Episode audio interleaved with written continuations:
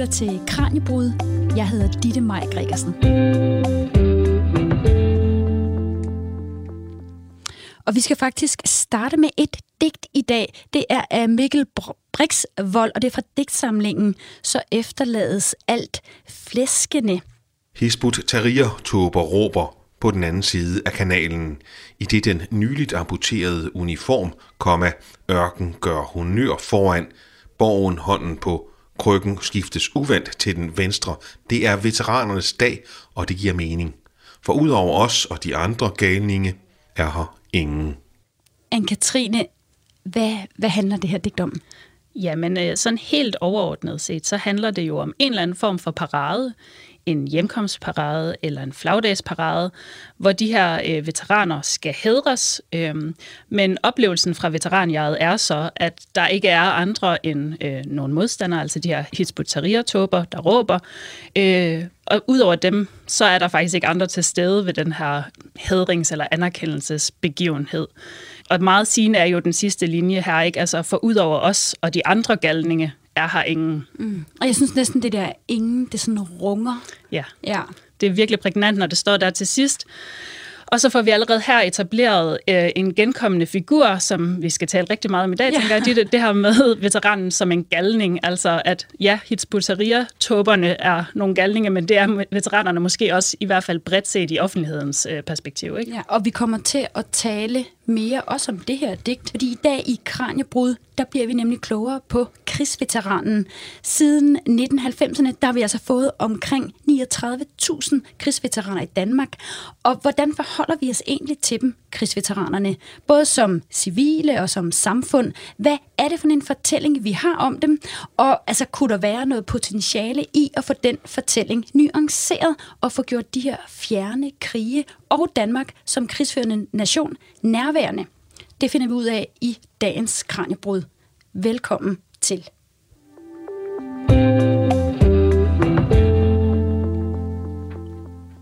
Med i studiet i dag, der har jeg Anne-Katrine Schmidt Nielsen, som er postdoc på Oslo Universitet. Velkommen til dig, Anne-Katrine. Tak. Og altså i 2020, der færdiggjorde du din Ph.D. Øh, ved Institut for Kommunikation og Kultur på Aarhus Universitet.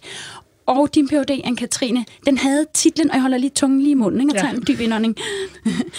Hjemsøgt af krig, en hantologisk undersøgelse af veteranfiguren i danske medier og samtidskunst fra 1992 til 2020.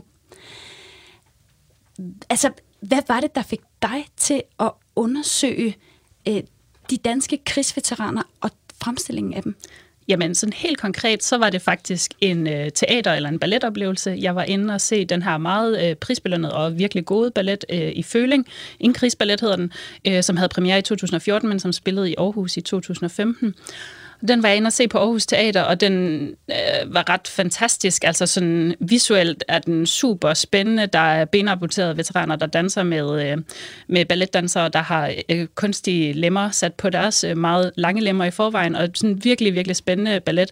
Øhm, og efter den oplevelse tænkte jeg simpelthen bare, jamen, hvor er resten af de her krigsveteraner? Hvor, hvordan bliver de behandlet? Hvad er det for nogle fortællinger, vi fortæller i kunsten og kulturen om de her øh, skikkelser, som jo er øh, en ny spændende skikkelse, der er opstået på baggrund af den danske sådan, krigsdeltagelse inden for de sidste 20-30 år. Så det var simpelthen den her sådan, grundlæggende nysgerrighed omkring, veteranen som en kulturel figur. Hvad er det for nogle fremstillingsformer, nogle fortællinger, som øh, der opstår på tværs af medier, kunst og kultur? Det var ja. det, der interesserede mig. Altså fordi, når du siger ballet, det er overhovedet ikke det, jeg forbinder øh, med, med, med krigsveteraner. Men jeg tror også, altså jeg er proppet med, med ja, måske med fordomme, eller sådan om netop øh, benamputerede øh, mænd, øh, ja, mænd, øh, som, som, som har PTSD, og er nogle altså mennesker, der på en eller anden måde går i stykker, både inde og udenpå. Mm. Ja, det var jo så også noget af det, jeg fandt ud af, når jeg så især kiggede på den øh, mediediskurs, eller de betydninger, der primært bliver fremskrevet i nyhedsmedierne. Det er klart den fortælling, du kommer ind på, der er det, altså den her idé om den sårede, primært mandlige veteranfigur, som er blevet knækket enten fysisk eller psykisk af de krigserfaringer, som han, hun har haft i, i de fjerne krige. Øhm, og så er det jo, at jeg vil påstå, at kunsten og kulturen så kan noget andet, kan iscenesætte på en anden måde, kan skabe nogle andre fortællinger, som måske til dels stadigvæk trækker på den her forestilling om den sårede veteran, men også skaber et andet mulighedsrum for at udfolde nogle andre former for oplevelser. Ja, altså op, Anne-Katrine, hvad, hvad er det præcis, du sådan har, har undersøgt i din jagt på at få, få udfoldet den her øh, veteranskikkelse? Ja, altså det er et godt spørgsmål. Man kan sige, at mit afhandlingsarbejde står lidt på to ben. Først og fremmest på sådan øh, nyhedsmediernes dækning af veteranen. Jeg har lavet sådan en helt klassisk diskursanalyse, eller sådan en kortlægning af, hvad er det for nogle fortællinger, nogle diskurser, nogle positioner, som vi fremstiller veteranen igennem i nyhedsmedierne. Der har jeg kigget på øh, syv dagblade og kigget på omkring, jeg har læst omkring 470 øh, nyhedsartikler fra en masse forskellige år, for ligesom at få styr på, okay, hvad er det for nogle fortællinger, der går igen? Og så på den anden side, så har jeg så kigget på, hvordan behandler kunsten, kulturen bredt øh, de her veteraner? Altså, der har jeg for eksempel kigget på digtsamlinger, jeg har kigget på film, jeg har kigget på YouTube-videoer, jeg har kigget på øh, teaterforestillinger, romaner, alle mulige former for kunst- og kulturprodukter. Så det har været den her sådan brede interesse for faktisk at følge den her figur, kan vi kalde det, ikke? på tværs af alle mulige for, former for fremstillingsformer. Øh, altså, jeg bliver nysgerrig på det her med at så være i nyhedsmedierne og kigge. Hvad, hvad fik der over i, i, i kunst- og kulturformen? Det var i høj grad, altså til dels min faglighed, som er æstetisk øh, præget, kan man sige, men så også i høj grad den her balletoplevelse faktisk med den her fornemmelse af, at der er nogle grundlæggende fortællinger, som vi nok alle sammen på en eller anden måde kender på ryggraden omkring de her veteran øh, figur eller veteranfiguren, men, men kunsten og kulturen kan ofte noget andet, og der var faktisk ret mange spændende værker, som er helt overset, både i den forskning, der har handlet om veteraner, der har været en del øh, psykologisk selvfølgelig, en del militærfaglig og en del øh, antropologisk forskning omkring veteranfiguren i forhold til den her remilitarisering af det danske samfund. Men der har ikke rigtig været noget kunst- og kulturfaglig forskning i forhold til, øh, hvad sker der så med kunsten og kulturen, øh, når de her veteraner kommer hjem med nogle erfaringer? Hvad er det for nogle fortællinger, der opstår? Så det var primært en interesse for det, der gjorde, at jeg så også søgte derover. Ja, altså du fortalte, at det var også en særlig diskurs, der ligesom blev øh, formidlet øh, gennem de her nyhedsartikler. Hvad var det? Hvad var det for en diskurs om veteranen? Ja, Altså sådan, jeg har i afhandlingen kaldt den psykopatologisk, men sådan helt grundlæggende er der en interesse for veteranen som en såret mand. Altså det er primært nyhedshistorier, fortællinger, portrætter, interviews med mandlige veteraner, vi simpelthen ser, når vi læser bredt på tværs af nyhedsmedierne. Og så er der den her, ja netop interesse for såret. Det kan både være det fysiske sår, men det er særligt øh, i rigtig, rigtig høj grad det psykiske sår, vi har interesseret os for i nyhedsmedierne. Øh, så der er rigtig mange historier, særligt om PTSD, om traumer, om skilsmissefamilier, om øh, mænd, der lever alene bag nedrullede gardiner eller ude i skovene, om alkohol- og stofmisbrug, om folk, der bliver så afhængige af den her adrenalinfølelse, man kan få af at være i krig, at de lever ekstreme liv på kanten på alle mulige forskellige måder, gennem for eksempel ekstrem sport eller ekstrem farlige øh, former for jobs eller turisme. Så der er meget den her idé om ja, veteranen som en såret øh, figur ja. i nyhedsmedierne. Altså, og, hvad, hvad gør det for vores forståelse altså nu siger jeg vores, altså sådan som civil dansker, for mig så krig øh, i Danmark, det er noget utrolig fjernt. Hmm. Øh, jeg kan faktisk slet ikke sådan forholde mig til det. Men, men, men når vi så har nogle nyhedsmedier, der, der, der formidler øh, veteranfiguren sådan her, hvordan kommer det til at påvirke os? Jamen altså, de fortællinger, vi fortæller, har jo en ekstrem kraft, så, så når vi øh, hele tiden møder veteranfiguren på den her måde i nyhedsmedierne osv., så, videre, så gør det selvfølgelig noget ved den forståelse, vi har, når vi møder en ægte real-life veteraner, Altså, så har vi visse forventninger til veteranerne, som jo øh, ikke altid stemmer overens med, hvordan veteranerne faktisk selv har oplevet deres øh, krigsoplevelser, og hvordan det er at komme hjem igen. Altså eksempelvis kan man sige, at rigtig, rigtig meget af øh, mediedækning handler om PTSD, Øh, mens at øh, forskellige undersøgelser, der er forskellige tal her, så, men de fleste undersøgelser peger på, at omkring 10 procent får PTSD-symptomer, øh, når de kommer hjem. Og det er jo mange, og det er slet ikke, fordi jeg siger, at vi ikke skal tale om dem, men der er jo klart et mismatch mellem den her udbredte mediefortælling om PTSD-symptomer, traumer osv., og så de faktiske tal, der heldig, heldigvis viser, at det er en, et mindre tal af veteranerne, der kæmper med PTSD, når de kommer hjem. Så der er selvfølgelig et, en risiko for stigmatisering her, ikke? at der er en stor social gruppe, som øh, ikke føler, at de bliver repræsenteret på den måde i medierne, som de måske faktisk lever deres liv eller har deres egen selvforståelse. Øhm, så der er et problem der, kan man sige. Og så er der også noget med det her med altid at gøre krigen, gøre spørgsmål om krigen til en individuel historie. Altså at vi netop møder veteranerne som de her øh, forholdsvis tragiske lidelseshistorier i medierne, gør, at vi forstår krigens konsekvenser primært gennem dem, fordi krigen er, som du selv lige sagde, dit øh, fjerne.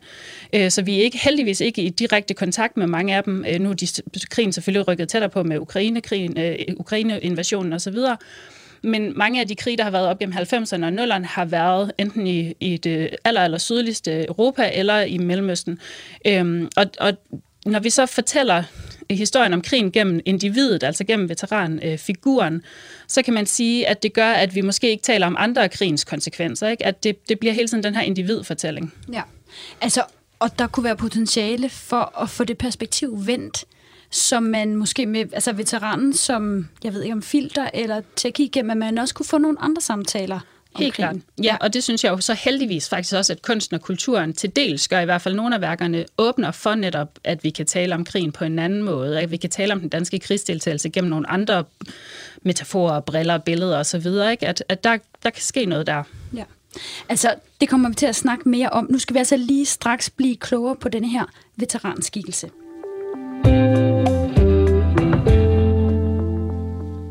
Jeg vil gerne indrømme, at de fleste forestillinger, jeg har om veteraner, det er, altså, de kommer fra amerikanske film, for eksempel Forrest Gump, øhm, og det er jo bare en helt anden veterankultur, end den vi har i Danmark.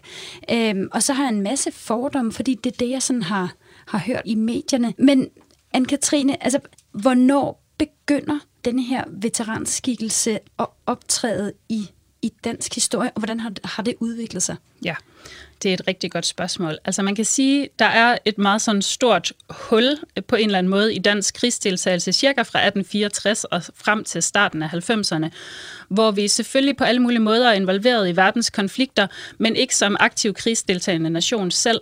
Øhm, så, og så sker der så det omkring 90'erne, at vi begynder mere aktivt at gå ind i nogle forskellige missioner, og især jo så omkring Irak og Afghanistan-krigen, hvor vi sender bidrag til øh, de her krige. Øhm, så der er ligesom en stor optrapning af den danske krigs, krigsdeltagelse cirka fra 90'er frem, 92 cirka frem.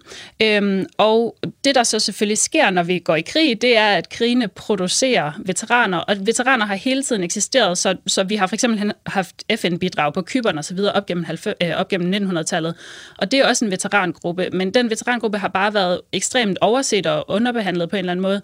Men der sker det med de nye krige, at veteranerne bliver en større sådan, social gruppe, der kommer simpelthen flere veteraner, og det bliver en mere synlig gruppe. Øhm, så vi begynder i højere og højere grad at ja, lægge mærke til dem, tale om dem. De begynder at have indflydelse på øh, det politiske. Vi får en veteranpolitik i 2010, den første, den bliver så revideret i 2016. Vi får et monument til de faldende, og vi får et monument, der skal øh, hedre de udsendte. Vi får en flagdag. Så der begynder at være den her sådan, øh, både politiske, men også civilsamfundslige øh, interesse for veteranfiguren omkring øh, nul, øh, slutningen af nullerne, starten af 10'erne. Kan man sige noget om, hvordan altså, synet på veteranen har udviklet sig? Altså når det begynder, øh, vi begynder at få flere og flere øh, veteraner fra, fra 90'erne og frem. Ja, altså man kan sige, at der i hvert fald begynder at være en ekstrem opmærksomhed på veteranerne. Det går virkelig, virkelig langsomt i starten. Det peger min undersøgelse også på, at øh, i 90'erne bruges veteranbegrebet stort set ikke. Øh, der er nogle øh, militærhistorikere, der har kigget på, hvornår veteranbegrebet dukker op i folketingsdebatter. Der peger de først på, at det sker omkring 2010. Og det er også det, min undersøgelse af nyhedsdækningen viser, at jamen, det eksploderer omkring 2000 og 9, 10, 11 stykker, der kommer virkelig en fornyet opmærksomhed på den her veteranfigur. Så det er egentlig svært at sige noget om, hvordan den udvikler sig, fordi den er så underbelyst, den her figur, før 1990'erne. Og det er jo igen ikke for at sige, at der ikke har været veteraner. Der har været øh, for eksempel mænd og kvinder, der har været udsendt til Kyberen, og som kom, er kommet hjem øh, øh, som veteraner. Men der har bare ikke været den her forskning i, hvordan vi forstår dem gennem øh, fortællinger, for eksempel. Nej, men altså, så man kan sige, at udviklingen er faktisk, at man begynder at bruge øh, altså begrebet veteraner, det begynder at optræde i medierne på en anden måde. Altså, der kommer flere og flere øh, veteraner. Der kommer også mere og mere øh, hvad hedder sådan noget, medieomtale. Lige præcis, ja. At der har stort set ikke været noget øh, op gennem 90'erne og starten af 0'erne, men så eksploderer det virkelig. Der kommer sindssygt meget øh, opmærksomhed på de her veteraner, eller sindssygt meget, men der kommer virkelig ny opmærksomhed på de her veteraner omkring øh, slutningen af 0'erne og starten af 10'erne. Og det, og det er jo sådan set egentlig det nye, kan man sige, at vi begynder overhovedet at tale om den her øh, gruppe, som jo er en sådan betydelig social gruppe. Nu sagde du selv, der er omkring 39.000 øh, danske veteraner, ikke? Og, og hvis man tæller helt tilbage til 48, 1948, så regner man faktisk med, at der er omkring 60.000 danske veteraner. Så det er jo en sådan stor øh, social gruppe efterhånden, øh, og nogle af dem har også blandet sig meget, været meget markante, så det er også sådan en, ja, en ny gruppe, der har noget at sige, og det ser vi virkelig omkring øh, slutningen af 0'erne, starten af 10'erne. Ja. Anne-Katrine, jeg synes, vi skal, øh, jeg synes, vi, øh, vi skal skynde os at blive klogere på det her med, hvordan de danske medier de får fremstillet krigsveteranen. Anne-Katrine, altså i din Ph.D., der undersøgte du nyhedsmediers øh, fremstilling af veteranerne. Hvad, hvad er det typisk for nogle fortællinger, øh, der er om, om, om krigsveteranen i Danmark? Ja, altså den sådan helt grundlæggende fortælling, der er, det er, at øh, mænd tager i krig og bliver skadet af det på en eller anden måde. Det kan så enten være fysisk, altså at de bliver Øh, øh, skadet ved at skulle have amputeret ben, lemmer osv., eller det kan være psykisk, og der har vi særligt en fortælling om traumer og om PTSD.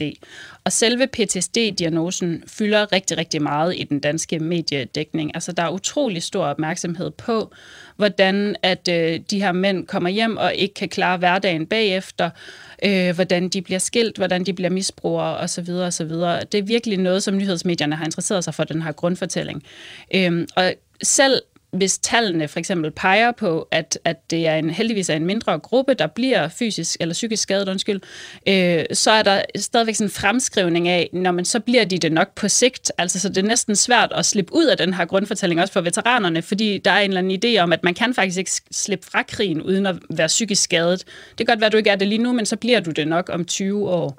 Øh, så den her sådan tidslige fornemmelse er også ret spændende i medierne, at, at der er sådan en grundidé om, at krigen bare fuldstændig ændrer en, og altid på en sårende eller på, ja, på en, en problematisk måde. Ja, altså hvad er det for nogle fortællinger, der mangler i det her? Jamen jeg synes jo, at øh, det er helt vildt vigtigt, det vil jeg gerne starte med at sige, det er vigtigt, at vi snakker om de psykiske krigsskader, der er, og de mænd og kvinder, der kommer hjem og har problemer med det bagefter. Det, det synes jeg slet ikke, at vi skal lade være med at tale om. Men man kan sige, at øh, det netop kan virke stigmatiserende, ikke? at der er nogen, der føler, at de ikke er repræsenteret gennem den her fortælling, og der er nogen, der måske føler, at de ikke kan komme til ord med deres øh, ja, erfaringer og den måde, de lever deres liv på i dag. Så man kunne jo åbne feltet og så sige, Nå, men er der ikke også behov for øh, fortællinger om veteraner, der klarer det helt vildt godt, efter de kommer hjem og bruger deres øh, erfaringer til noget super godt, eller der er brug for fortællinger måske om veteraner, der ikke er påvirket overhovedet af deres kriserfaring. Ikke? Det er selvfølgelig svært i forhold til nyhedskriterier osv., hvordan man laver den slags historie, men jeg synes, der er et, et behov for at åbne feltet for forskellige erfaringer, kan, kan få indflydelse på den måde, som det gængse danske mediepublikum så opfatter de her veteraner på, fordi det er jo det, der er konsekvensen, når medierne hele tiden gentager de her historier, så er det jo, at vi som læsere, seere osv., netop forventer, at det er den form for erfaringer, som alle veteraner har med hjem. Ja. Altså, og hvad bliver konsekvenserne af den her, nu siger jeg noget, ensidige øh, fremstilling af veteranerne? Jamen, altså, for det første netop stigmatisering af en stor social gruppe, ikke? kan man sige. Det er selvfølgelig problematisk i sig selv. Så er der den her øh, problematik omkring, at vi så netop fortæller kriserfaringen, Danmarks krigsindsats gennem individet. Altså, det er altid den individuelle lidelseshistorie omkring problemer med at komme hjem, skilsmisse, problemer med systemet, problemer med at få erstatning osv. Øhm, og der kunne man jo åbne feltet for at have alle mulige andre former for diskussioner, som veteranfiguren også er vigtig i forhold til. Ikke? Altså, nu kan man se øh, veteranerne har eksempelvis blandet sig i debatten omkring, hvordan vi giver øh, beskyttelse til de afghanske medarbejdere, der har været efter Taliban genovertog magten i landet. Øh, så det er jo en helt anden form for diskurs eller form for fortælling, som er på spil. Der, der er det veteranen som en en livsklog eller en erfaren mand, som har en stemme, vi skal, skal lytte til, som har et eller andet politisk budskab. Det er jo en anden fortælling end den her psykisk sårbare mand, som bare sidder bag nedrullede gardiner og har det slemt. Øh, så jeg mener, der er behov for, at man åbner feltet netop for andre former for stemmer og erfaringer også kan komme til ord. Ja, altså vi var lidt, øh, vi var kort inde omkring det her med, med de fjerne krige. Altså jeg tænker også, at når vi, når, når vi fokuserer på den der øh, individuelle øh, veteranhistorie, mm. så bliver de fjerne krige på en eller anden måde endnu fjernere. Ja, det kan du sige. Man kan også sige, at det måske netop er et greb, som medierne så tyrer til for at kunne på en eller anden måde gøre de her meget fjerne, abstrakte, både geografisk, men også eksistentielt i fjerne krig for rigtig mange danskere, konkret og nærværende igen. Ikke? Altså, fordi så kan vi da i det mindste forholde os til denne her øh, hjemkommende mand, som, som vi så skal gøre noget ved. Og det er også endnu en konsekvens af den her mediediskurs, det er, at, at den danske nation som sådan bliver fremstillet som en velfærdsstat, der skal tage sig af de her sårede veteraner, fordi de skal være patienter, eller de er patienter i sundhedssystemet, og vi skal tage os af dem, og vi skal, vi skal gøre det rigtigt for dem. Men så har vi måske ikke helt samtalen omkring, at de jo også er blevet såret, fordi Danmark er en krigsførende nation, som er i gang med øh, at ja, deltage aktivt i alle mulige former for krigsindsatser. Så der bliver den der sådan, øh, fortælling med, den er med til at udgrænse nogle andre perspektiver, kan man sige. Ikke? Altså netop den her måske sådan bredere demokratiske samtale omkring, hvad gør det overhovedet ved Danmark som nation, at vi er krigsførende, i stedet for altid at snakke om øh, veteranen som et offer, som, som sundhedssystemet så skal tage sig af. Ja. Og jeg synes faktisk, at vi skal ty til det andet ben i din afhandling, nemlig det her, hvad er det for et rum, øh, kunsten og, og litteraturen giver hele denne her veteranfortælling. Du lytter til Radio 4. Og du lytter til Kranjebrud. Jeg hedder Ditte Maja Gregersen, og jeg har postdoc Anne-Katrine Schmidt Nielsen med i programmet. Det handler om krigsveteranen, som siden 1992 er blevet en skikkelse både i samfundet og i kulturen. Men hvilken skikkelse? Altså, vi har lige været omkring, hvordan medierne fremstiller veteranen, og det bliver en, altså nu siger jeg en ensidigt øh, mm. diskurs, som på en eller anden måde kan komme til at udgrænse, udgrænse mange andre af de måder, vi ellers kunne, kunne tale om krig på, få det godt nærværende, få forholdt os til det. Øhm, og der er en masse viden, der sådan set også, øh, også går tabt. Anne-Katrine, i forbindelse med din Ph.D., så, øhm, så undersøgte du også en række altså litterære og kunstneriske værker for at få jamen, nuanceret veteranskikkelsen, kan man sige det? Ja, det synes jeg helt klart godt, man kan sige. Mm. Altså, hvordan adskiller de fremstillinger sig fra nyhedsmediernes øh, dækning? Mm. Altså, først og fremmest kan man sige, at rigtig mange af dem trækker på den samme sådan grundforståelse, som, der, øh, som vi ser i nyhedsmedierne. Så rigtig mange af dem vil også gerne tale om den her sårede øh, veteranskikkelse. Meget gerne den psykisk sårede. Der er en ekstrem interesse for PTSD, for traumer, for flashbacks osv. i meget af kunsten og kulturen. Øhm, mange af lytterne har måske øhm, set øh, Herrens Veje, hvor vi følger August, den her unge præstesøn, som bliver udsendt, øhm, og så under udsendelsen skyder han en kvinde, og efter hjemkomsten til Danmark igen bliver han så helt konkret hjemsøgt af den her kvinde. Altså hun øh, dukker op på alle mulige ubehagelige måder, på alle mulige ubehagelige tidspunkter, og det ender med, at han både kommer ud i et misbrug, han får familieproblemer, og til sidst er han så tydeligvis mentalt ustabil på grund af det her genfærd, at han ender med at tage livet af sig selv. Øhm, så det er sådan en del af kunsten og kulturen interesserer sig for den samme grundfortælling omkring det her med, at krigen ændrer os på, på en problematisk måde. Ja. Men så er der også en, nogle andre grupper af, af kunstværker og kulturprodukter, som gør noget andet med veteranfiguren. Og der kan man sådan sige, at der er to overordnede grupper. Der er en, som primært interesserer sig for kroppen, altså hvordan kroppen er påvirket efter den her krigsdeltagelse, hvordan det er helt fysisk øh, at komme hjem igen som, som veteran. Og det er ikke fordi, at der ikke er nogen øh, psykiske eftervirkninger, og der ikke er noget sådan overhovedet øh, på spil her omkring traumer, eller hvordan det er svært at komme hjem, psykisk også og følelsesmæssigt, men der er bare et andet fokus på, hvordan det kropsligt også er at komme hjem.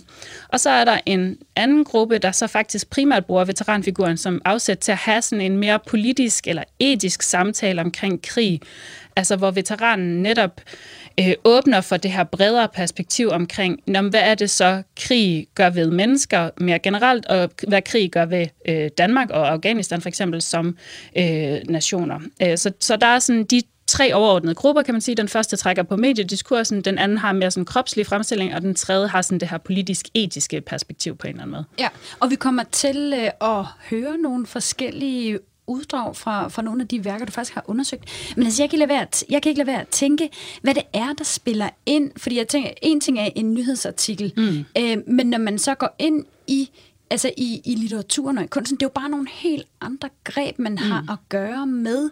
Så jeg tænker, at det er vel egentlig meget naturligt, at det så også er nogle andre muligheder, der bliver brugt for at formidle det her. Øh, altså, er det er det sådan det, der er, er, er på spil, eller er det også, jamen jeg ved ikke, hvad jeg skal kalde det, øhm, øh, muligheden for sådan at søge ly i fiktionen, der så giver plads til at kunne fortælle nogle andre ting, eller hvad? Hmm.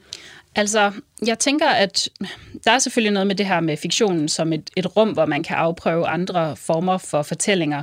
Men der er også bare noget med grundlæggende med kunsten, eller æstetikken, kan vi sige, som gør, at man kan netop bruge sproget på en anden måde. Man kan bruge billeder på en anden måde. Man, er, man har rum til at eksperimentere med netop andre stemmer, andre perspektiver osv. Så, så det er det, kunst og kulturen kan for mig at se. Det kan afmontere dagligdagssproget på en måde, og så netop åbne for, at vi, vi ser noget andet lige pludselig, fordi man kan bruge noget på en spændende måde. Man kan tage et begreb og gøre det meget konkret. For eksempel ser vi den her hjemsøgelsesfigur øh, konkretiseret i rigtig meget af materialet, hvor der er faktiske spøgelser på spil. Ting, der lige pludselig dukker op fra fortiden i nutiden og påvirker de her veteraner. Øh, så der kan kunsten og kulturen jo noget andet end, end nyhedsmedierne for eksempel. Ikke? Ja, fordi det er ikke så tit, man læser om øh, spøgelser i en, en nyhedsartikel.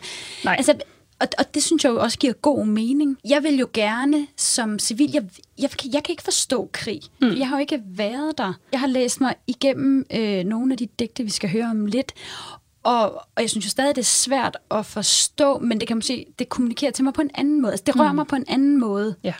Øhm, så det her med flere veje ind til at forstå den her veteranskikkelse. Ja, det synes jeg helt klart, at, at, at kunsten og kulturens potentiale, ikke? altså det der med, du selv siger med, forståelsen. Altså det kan godt være, at vi kan forstå noget øh, faktuelt og rationelt gennem nyhedsmedier eksempelvis, men der kan kunst og kulturen jo noget andet. Der kan det åbne et eller andet, for eksempel kropsligt eller følelsesmæssigt øh, resonansrum, hvor vi gennem indlevelse eller gennem ja, øh, fremmedgørelse på en eller anden måde kan, noget, kan se nogle andre potentialer i de her fortællinger. Ja. Hvem, hvem er det, der er, der er afsender, når vi har bevæget os herover i, i litteraturen mm. og kunstens verden?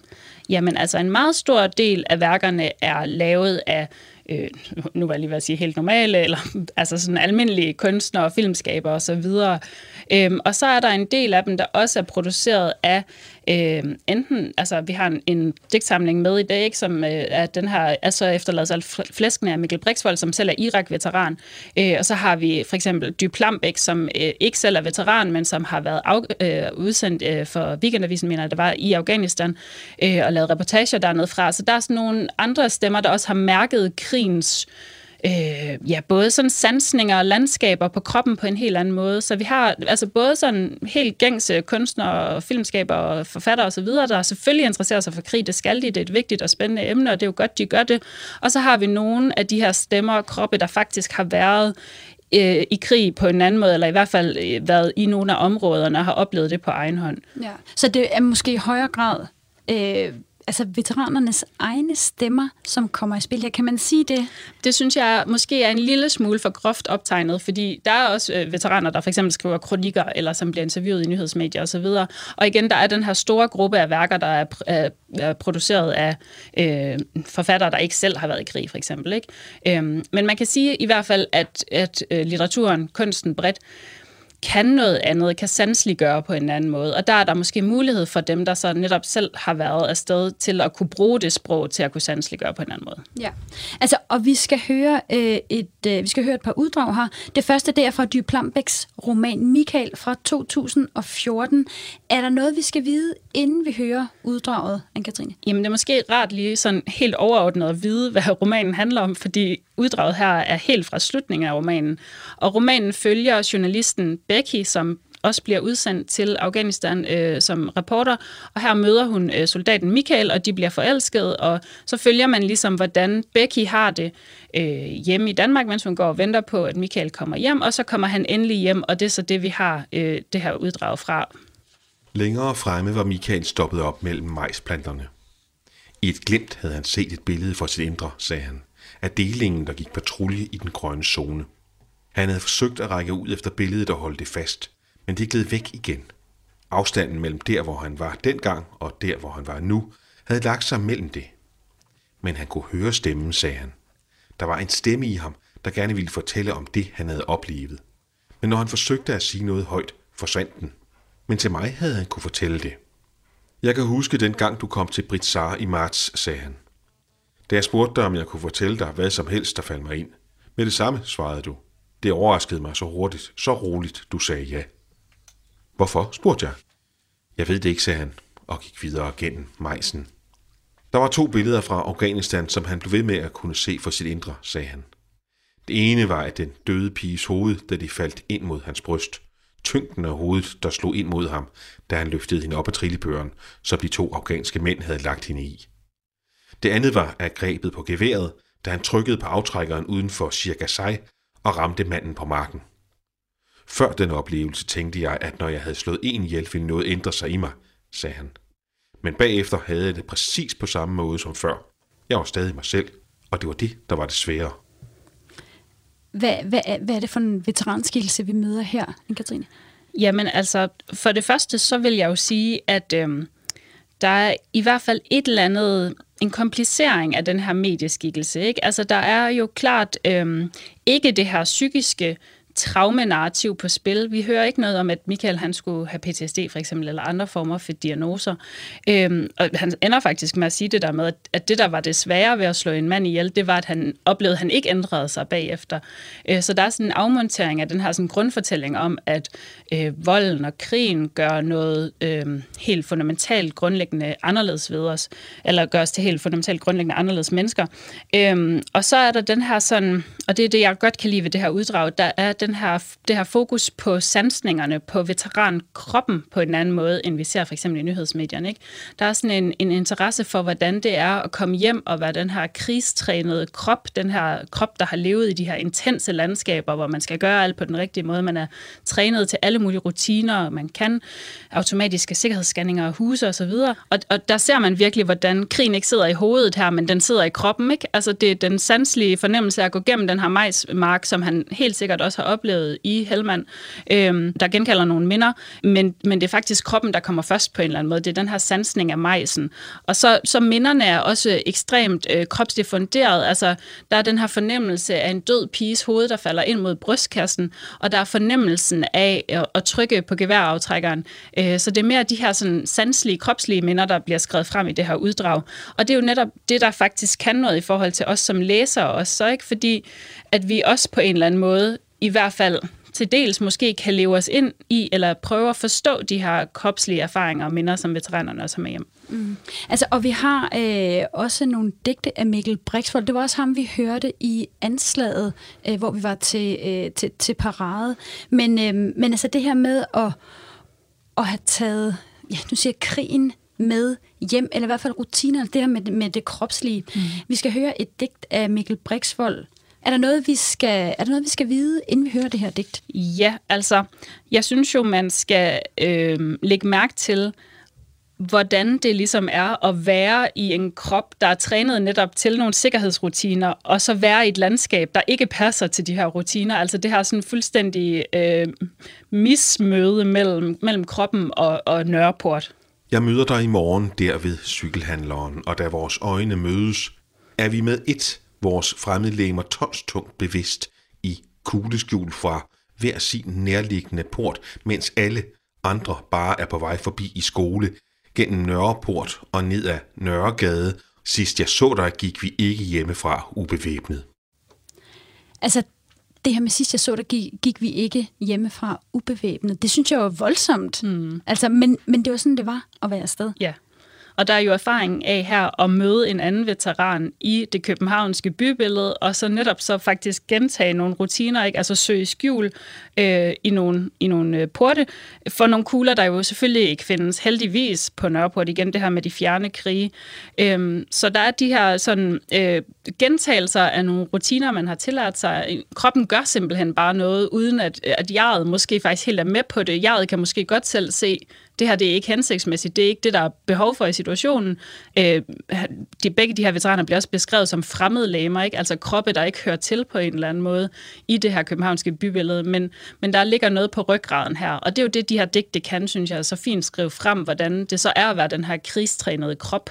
Anne-Katrine, Øh, du fortalte om de her øh, tre forskellige diskurser, hvor den ene, den matchede øh, nyhedsmediediskursen, og så den her med kroppen, mm. der, der er hjemvendt fra krig, men måske også er, nu siger jeg lidt, hjemsøgt. Yeah. Og så er der øh, nogle af de her værker, som, som tager fat et andet sted, eller som bruger øh, veteranskikkelsen til netop at perspektivere ud i verden. Kan man sige det sådan? Ja, det, det synes jeg godt, man kan. Eller i hvert fald åbner billedet øh, for at tale om veteranfiguren på en anden måde, på en, på en bredere måde. Øhm, og det er nemlig den her sidste gruppe af værker, som, som bruger veteranfiguren til øh, eksempelvis at have nogle samtaler omkring Danmark som krigsførende nation, nogle af de sådan meget konkrete politiske beslutninger, vi har taget, og nogle af de også lokale konsekvenser, der har været af Danmarks krigsførelse. Så der har jeg primært kigget på Najib Kajas øh, Fjendeland, som er en dokumentar, hvor han tager tilbage til Afghanistan, Afghanistan sammen med en dansk krigsveteran, nemlig Martin Tam Andersen, øh, og undersøger, hvordan øh, de lokale konsekvenser af Danmarks krigsførsel har været. Og selvfølgelig handler øh, dokumentaren også til dels om Martin, der er veteran, men den handler aldrig om Martin som en skadet veteran, som en, en psykisk sårbar mand. Den handler om, om mødet mellem den her veteranfigur og så netop øh, det indsatsområde, han tidligere har været udsendt til. Og så har jeg kigget på Simone Åberg Kerns øh, billedserier, der begge hedder Ramt. Den ene hedder Ramt 15 sårede øh, politikere, den anden hedder øh, sårede, politik- øh, undskyld, sårede danske soldater i Afghanistan, eller Helmand. Mm, og vi har faktisk lige et billede her, og det, er, det, altså, det forestiller jo en, øh, en mand, han kunne være slut 20'erne, start 30'erne. Øh, han har rødt hår, øh, han lys i huden, han er såret. Ja. Altså, der, han har fået en flænge i, i hovedet, der løber blod ned over hans ansigt. Han har en flænge hen over næsen. Hvad, hvad, hvad er det for nogle, øh, for nogle tegninger, Simone Åberg Kern, hun har, hun har lavet? Jamen altså, hun øh, oplyser jo selv, at det er øh, sårede danske soldater i Helmand. Øh, det er i hvert fald det, som, som værkerne hedder. ikke. Øh, og, det, og det forestiller netop den her mand, som kigger ud på os øh, beskuer øh, med sådan meget blå øjne, og så har han noget meget, meget rødt, gulligt hår. Øhm, og hvis man kigger på flere af eksemplerne, så, så er det her hår og skæg og, og øjnene sådan isblå farve ret prægnant. Øhm, øh, så, og det, som billedteksten så afslører til det her, det er, at det, hun i virkeligheden har tegnet, det er ikke sårede danske soldater. Det er sårede afghanske soldater, som har stået model på en eller anden måde, kan man sige, situationstegn, til de her værker. Øhm, og så har hun så nordificeret eller danskificeret dem ved at, at tegne det her meget, meget gule hår og de her blå øjne. Så det, vi i virkeligheden ser, det er sårede afghanske soldater på de her billeder, øh, hvor der så er lagt farve ind på for, for at gøre dem danske i, i udseendet. Øhm, og det, der er spændende ved de her værker, det er, at man kan sige, jamen, hvorfor gør hun det? Jamen, Øh, en grund kunne selvfølgelig være ren lavpraktisk, altså hun kan ikke skaffe billeder af sårede danske soldater, men det havde hun jo så ikke behøvet at oplyse i billedteksten, altså det står hende jo frit for at oplyse, at det faktisk er afghanske soldater. Så, så en anden grund til, at hun ligesom kunne gøre det her, et greb, som de her værker gør, det er at, at netop pege på mediediskursen, også at sige, okay, men hvad er det, den her diskurs gør, når den hele tiden taler om de sårede danske soldater? Jamen det er jo, at vi netop så ikke taler om sårede afghanske soldater, eller andre sårede afghanere, eller andre sårede lokale ofre for den danske krigsførsel. Ikke? Så, så med de her værker, så peger hun meget konkret på den udslettelse eller udgrænsning, der også er en konsekvens af den her veterandiskurs i de danske medier, nemlig at, at krigens sår og krigens offer hele tiden er nationalt defineret. Altså det er den danske veteran, vi er interesseret i, og ikke de fjerne ofre for de her krige. Mm.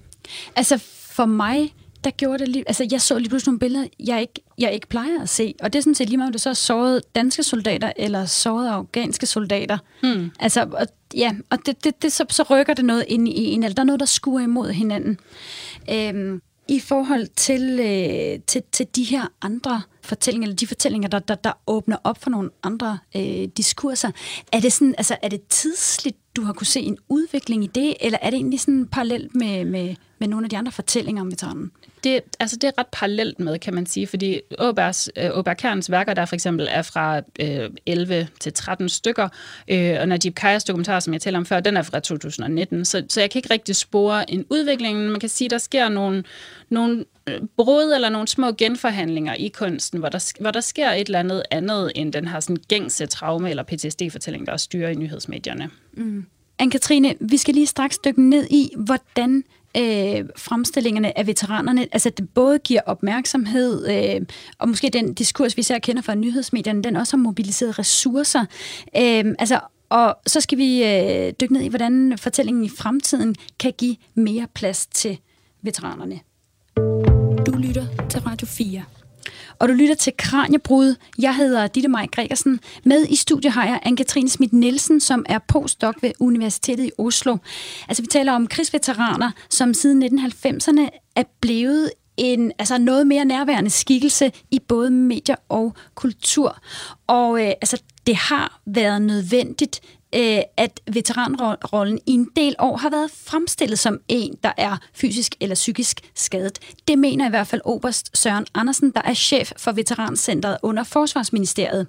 Centret støtter soldater og deres pårørende både før, under og efter en international udsendelse. Og så arbejder centret også for at højne anerkendelsen af soldaternes indsats. Søren Andersen kan godt se, at veteraner ofte fremstilles som skadede det er jo sådan, det er blevet, fordi man kan sige, at en veteran er jo en, der har været udsendt, en person, der har været udsendt i regi af Forsvarsministeriet, og som har været enten som person eller som enhed, som har været, været udsendt i, i en international operation. Og dem har vi altså haft 40.000 af siden 92, og, øh, og der er altså knap 4 procent, der har øh, eksempelvis en PTSD-diagnose. Så det er sådan et skævt billede, hvis man opfatter veteraner som, øh, som soldater, der enten har fysiske eller psykiske kampskader. Øh, fordi man kan sige, at langt de fleste veteraner kommer jo godt hjem fra deres udsendelser, og mange af dem vender også styrket hjem. Altså jeg var selv i Irak øh, syv måneder sidste år, øh, og der havde jeg en fantastisk udsendelse, hvor jeg både havde et, øh, et, et, et meningsfyldt job, og jeg lærte også noget nyt, og jeg fik også nye venskaber oven i hatten. Men jeg kan altså godt forstå den her, at der er nogen, der har en opfattelse af, at, at, at mange veteraner er blevet skadet under deres udsendelse. Øhm, og det tror jeg virkelig, der, der er to grunde til. Øh, fordi der, der igennem en, en årrække har været nødvendigt at stille skarp på samfundets eller forsvarets manglende støtte til veteraner. Øh, det tror jeg er den ene grund til, og den anden grund til det. Jeg tror også, at det er sådan mere spændende at skrive om udfordringer og problemer, end det er at skrive den gode historie. Tænker du, at det er et problem, at der måske er en stereotyp fremstilling en gang imellem? Ja, det synes jeg, det er nu. Men jeg synes faktisk ikke, at hvis man sådan kigger på op igennem 90'erne og 0'erne og 10'erne, fordi der var støtten til veteraner og til deres pårørende den var simpelthen ikke tilfredsstillende. Og derfor har det faktisk været, været, øh, været godt, at, øh, at der blev stillet skarp på, hvad kan man sige, øh, forsvar til samfundets støtte til, øh, til samfundets øh, veteraner. Altså, hvis vi sådan går lidt tilbage til, til, øh, til den artikelserie nu, øh, hvis man går helt tilbage til, til, til den her hjem fra krigen i, i Berlinske i 2010, som også vandt en, en kavlingpris, der, der lavede journalisterne altså over 100 artikler og videoer om skadeveteraner for at, øh, at afdække, at forsvaret dengang ikke var dygtig nok til at tage vare på, på de tidlige udsendte. Og, og, og derfor har det jo faktisk været en, en, en vigtig debat, som, som, øh, som medierne øh, har skabt, og det har så givet, hvad kan man sige, det her jo måske lidt stereotype øh, billede af at, at, at være veteran, men, men det har jo altså også, hvad kan man sige, på den gode side hjulpet os til, at vi i dag har øh, både en veteranpolitik i, øh, i øh, hvad kan man sige, på, på det politiske plan, men at også øh, det veterancenter, som jeg er chef for, er overhovedet er blevet, øh, blevet, blevet dannet, så man nu har sådan, hvad kan man sige, et super godt netværk, både fra, fra kommunerne, og fra, fra, fra regionerne og fra forsvaret, og så et væld af forskellige veteranforeninger. Og det kan man sige, det, det tror jeg simpelthen ikke, vi havde haft, hvis der ikke havde været den øh, store debat omkring det her. Og så prisen er jo så at, at så får vi sådan et stereotypt billede, som i virkeligheden ikke er dækkende for, øh, og, og, og nødvendigt for, hvad det vil sige at være veteran. Hvad tænker du så, at I og andre måske kan gøre for at vise, at gruppen af veteraner er 100% og ikke kun 4? Ja, altså, øh, ja, det er jo et rigtig godt spørgsmål, og jeg synes i virkeligheden, at, at det her med at anerkende veteraner og, og borgerne for det arbejde, de har gjort, og det her med anerkendelse er, er altså en svær størrelse i Danmark, og, øh, og, og jeg synes måske heller ikke, at, at vi sådan helt har ramt den, selvom vi har arbejdet øh, rigtig godt med det. Og, og derfor er der også sådan, øh, der, der er mange sådan forskellige indsatser, kan man sige. Øh, øh, der blev lavet nye øh, veteraninitiativer i, øh, i 2019, hvor, hvor øh, det politiske niveau øh, besluttede at, at lave, at give 50 millioner til, øh, til veteranområdet, som, som var primært øh, øh, myndet mod øh, de steder, hvor vi havde nogle huller i veteranindsatsen for de skadede veteraner men hvor det også blev øh, sat penge af til at, at oplyse om veteraner, altså den gode historie blandt andet. Og, og det, øh, det, det gør vi hos os, altså på sociale medier øh, blandt andet. Men der er også nogle andre rigtig gode øh, aktører på veteranområdet, som eksempelvis Folk og Sikkerhed, eller Velkommen Hjem, eller Soldatens øh, Hus, som er både er gode til at også insistere på at at give, hvad kan man sige, det fulde billede af det at være veteran, altså alle 100 procent. Øh, så jeg synes, at der bliver, øh, der, der, der bliver gjort rigtig meget, men det er jo altså sådan en, en 20 års, øh, hvad kan man sige, ret ensidig fokusering på, at veteraner det er nogen, der er øh, en psykisk eller fysisk kampskade, der sådan skal vendes, øh, så, og, og det tager bare tid, tror jeg fortalte oberst og chef for Veterancenter Søren Andersen til min kollega Kasper Fris. Altså, Anne-Katrine, øh, vi hører jo om, øh, om denne her øh, anerkendelse. Mm. Øh, vi hører øh, Oberst øh, Søren Andersen fortælle om, øh, at, at, at hvis man kan få mobiliseret den i højere grad. Mm. Øh, men, altså, der er vel også noget, der handler om at forstå veteranen. Hvad, hvad, hvad, hvad tænker du om det? Mm. Ja, det synes jeg helt klart, der er. Øhm, og der kan man sige, anerkendelse selvfølgelig er et vigtigt greb, også institutionel anerkendelse, som han taler om, ikke? Og det her med at udbrede den gode historie, øhm, og, og jeg øh, tænker, han har helt ret i det her med, at, at historien om den psykisk skadede og fysisk skadede veteran har kunnet noget, har kunnet mobilisere noget politisk støtte osv. Øhm, men jeg tænker dog, at hvis vi skal åbne feltet for andre stemmer, historier, fortællinger osv., så er det nok også nødvendigt, at det ikke kun er de institutioner, der allerede er involveret i fortællingen, som øh, bliver ved med ligesom at skulle være afsenderne på det. Ikke? Nu taler han for eksempel om, at øh, den gode historie skal udbredes, og, og der er gode tiltag allerede fra Veterancentret og fra andre veteranaktører. Men der tænker jeg netop også, at for eksempel det brede kunst kulturfelt kan noget andet, fordi dem, der opsøger de her øh, historier fra øh, for eksempel Veterancentret, er primært folk, der i forvejen er interesserede, tænker jeg. Der er en bestemt målgruppe her. Ikke? Hvis man vil ramme endnu bredere, så skal man ramme længere ud. Man skal have nogle andre aktører øh, øh mobiliseret på en eller anden måde, tænker jeg, for at udbrede en anden form for fortælling. Ja, altså, og når, når der bliver talt om den, den gode historie, altså vi kan godt blive enige om, at det er jo ikke den gode historie, som, som måske dominerer mest øh, Nej. lige nu om, om, om veteranen. Øhm, hvad er det, der kan, eller hvad kan nogle af de andre historier, nogle af de andre diskurser, som vi, vi har talt om, hvad er det, de kan mobilisere? Mm. Altså jeg tænker jo netop, at de måske heller ikke den gode historie, fordi hvad er den gode historie egentlig? Er det kun så folk, der kommer hjem og er styrket rigtig meget af deres udsendelse? Men de kan sætte lys på andre perspektiver af den her kriserfaring. De kan netop sige, okay, når man sådan her føles det kropsligt, sansligt at være i en veterankrop. Eller de kan sige, okay, når man veteranen kan også bruges til noget andet, kan øh, mobilisere for eksempel en samtale omkring øh, lokale ofre, lokale konsekvenser af Danmarks krigsførsel, ikke? som vi for eksempel ser i Simone Åberg Kerns værker eller en af Deep Kajas dokumentar. Så der er nogle andre perspektiver her, og det er måske ikke altid netop den her gode historie, der efterlyses, men der kan i hvert fald åbnes for nogle andre former for fremstillinger gennem øh, kunsten og kulturen. Mm. Hvis vi ser sådan på international veteranforskning, altså så er der nogle andre fortællinger, der er i spil. Kan man sige noget om, hvad det er for nogle øh, fortællinger? Ja, altså sådan meget bredt, så kan man sige, at international forskning peger på, at der er sådan to grundpositioner. Netop den her sårede krigsveteran, som vi ser rigtig udbredt i Danmark.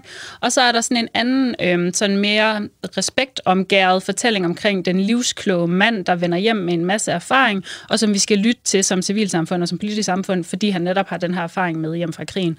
Øh, og, og hvis vi for eksempel kigger på den amerikanske veteran scene, som jo nok er det, der har, ind, altså har haft rigtig meget indflydelse på den danske forståelse også, ikke? Så, så er der klart mange, mange fremstillinger af den sårede krigsveteran, krigsveteran, men der er tit også den her patriotiske overbygning omkring, at det er også nogle, nogle øh, indsatser og nogle ofre, som vi netop skal anerkende og have respekt for på en helt anden måde, end, end der er i den danske kontekst. Mm. Altså, og hvorfor skiller Danmark sig ud her? Jamen, der, der tror jeg netop, at den her øh, mangel, det ved jeg ikke, om jeg vil kalde det, men den her mangel på kriserfaring gennem en stor del af 1900-tallet øh, gør en stor forskel. Ikke? Vi har i høj grad en grundfortælling om Danmark som sådan en lille småstat, som helst skal holde sig ud af de store konflikter, og som tabte ved 1864 og lod sig mere eller mindre, øh, mere eller mindre uden kamp lod sig invadere øh, ved, ved 2. verdenskrig. Så vi har også lidt sådan en, sådan en øh, tab, tabsfortælling, kan man sige. Ikke?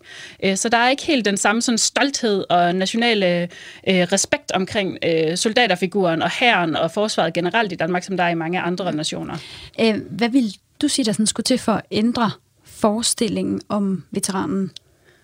Jeg vil helt klart sige, at, at det er fint at, og rigtig godt, at Veterancentret og andre veteranaktører gør noget, men, men der, hvor jeg kan se, at der er et potentiale, det er netop at der bredt, altså nu taler jeg helt bredt i øh, tv-serier, i film, i litteratur, i på YouTube, øh, på sociale medier osv., skal komme andre former for stemmer og erfaringer til. Altså der skal være nogle veteraner for eksempel, der stiller sig frem og har nogle andre øh, fortællinger om deres oplevelser. Der skal være nogle kunstnere, der, der afviger fra den her grundfortælling om traumet og siger, at det er da også vildt spændende at udforske veteranen som sådan en skikkelse på en anden måde osv. Så, så, så det her brede kunst- og kulturfelt skal ligesom også på en eller anden måde øh, i spil, tænker jeg, hvis den her sådan, grundlæggende diskurs skal ændres. Anne-Katrine, det blev ordene. Tak fordi du ville være med. Tak fordi jeg måtte.